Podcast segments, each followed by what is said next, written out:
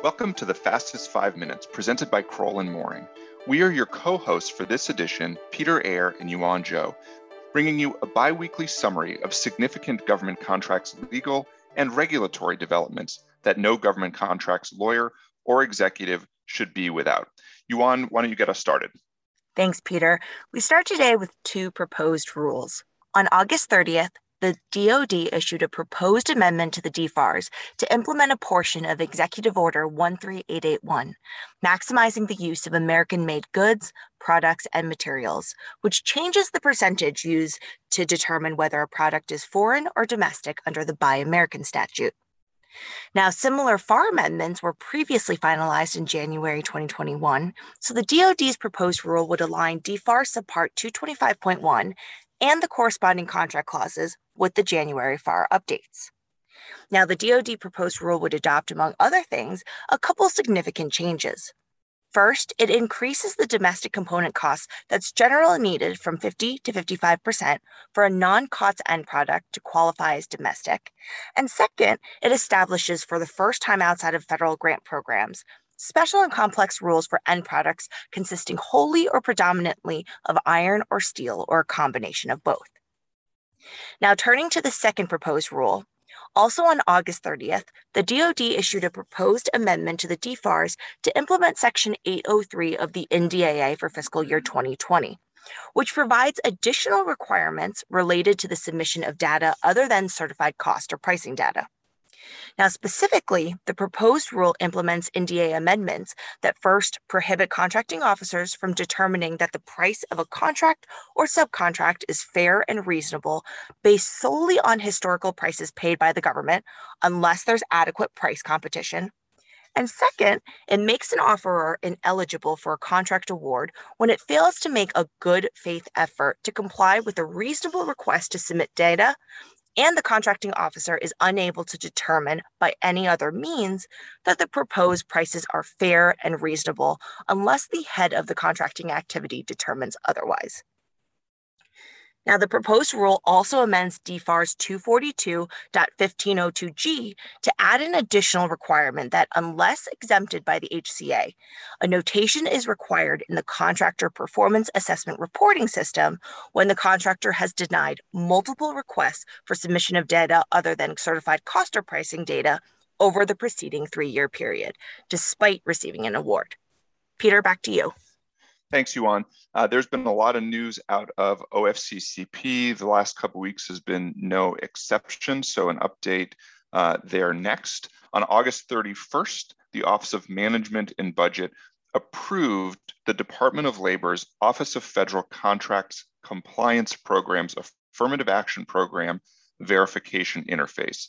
It's designed to be the primary source for federal contractors to enter, track, and submit their affirmative action programs for review by the OFCCP.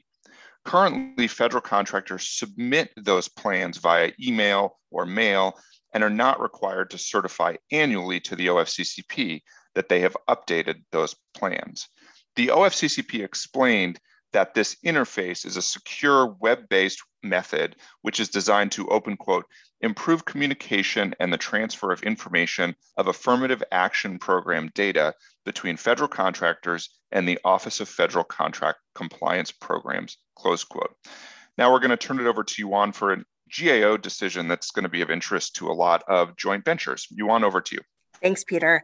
On August 27th, the GAO sustained a protest that was filed by InfoPoint, finding that an Air Force solicitation provision that required a small business JV offeror to itself hold a facility clearance rather than the individual JV members was inconsistent with the fiscal year 2020 NDAA, as well as the SBA's implementing regulations at 13 CFR 121.103, which specifically prohibits such a requirement.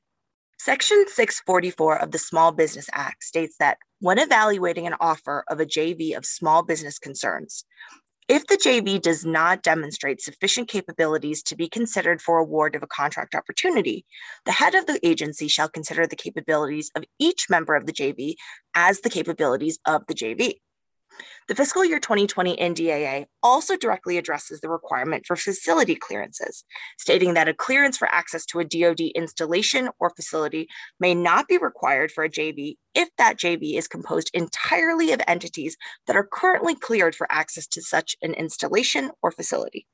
The SBA then implemented the requirements from these provisions into 13 CFR 121.103H4, which provides that a JV may be awarded a contract requiring a facility security clearance where either the JV itself or the individual partners to the JV that will perform the necessary security work has or have a facility security clearance. Now, here, InfoPoint is an unpopulated mentor protege JV where both members possess the requisite security clearance.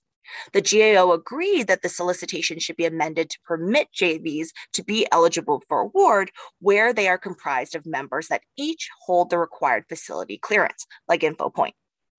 Now, the Air Force argued that the fiscal year 2020 NDA was not effective until implementing regulations were in place and the solicitation was issued before the relevant SBA regulation took effect. But GAO ruled that the NDA became effective upon enactment and unambiguously prohibits the DoD from requiring that a JV hold a facility clearance if the members do. Back to you, Peter. Great. Thanks, Yuan. That one is definitely going to be of interest to a lot of companies. Um, turning to one final topic, we've previously talked about the White House announcement that requires on site contractors to have either a COVID vaccination or participate in mandatory testing and certain other requirements. Over the past couple of weeks, agencies have started to roll out their guidance, their plans. There are certainly some consistent themes across agencies, but important differences as well. So, something to be on the lookout for. We've been working with contractors to parse through the guidance explore costs, schedule impacts resulting from the new pr- protocols.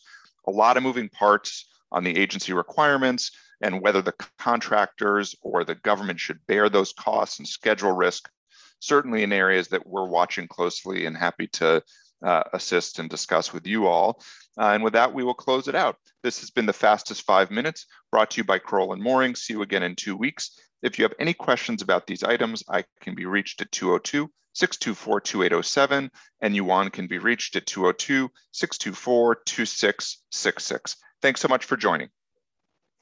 The Fastest Five Minutes podcast is brought to you by Crowell and Moring LLP. Subscribe on Apple Podcasts, and if you enjoy our show, please leave us a review. You can find more information at crowell.com slash govconpodcast.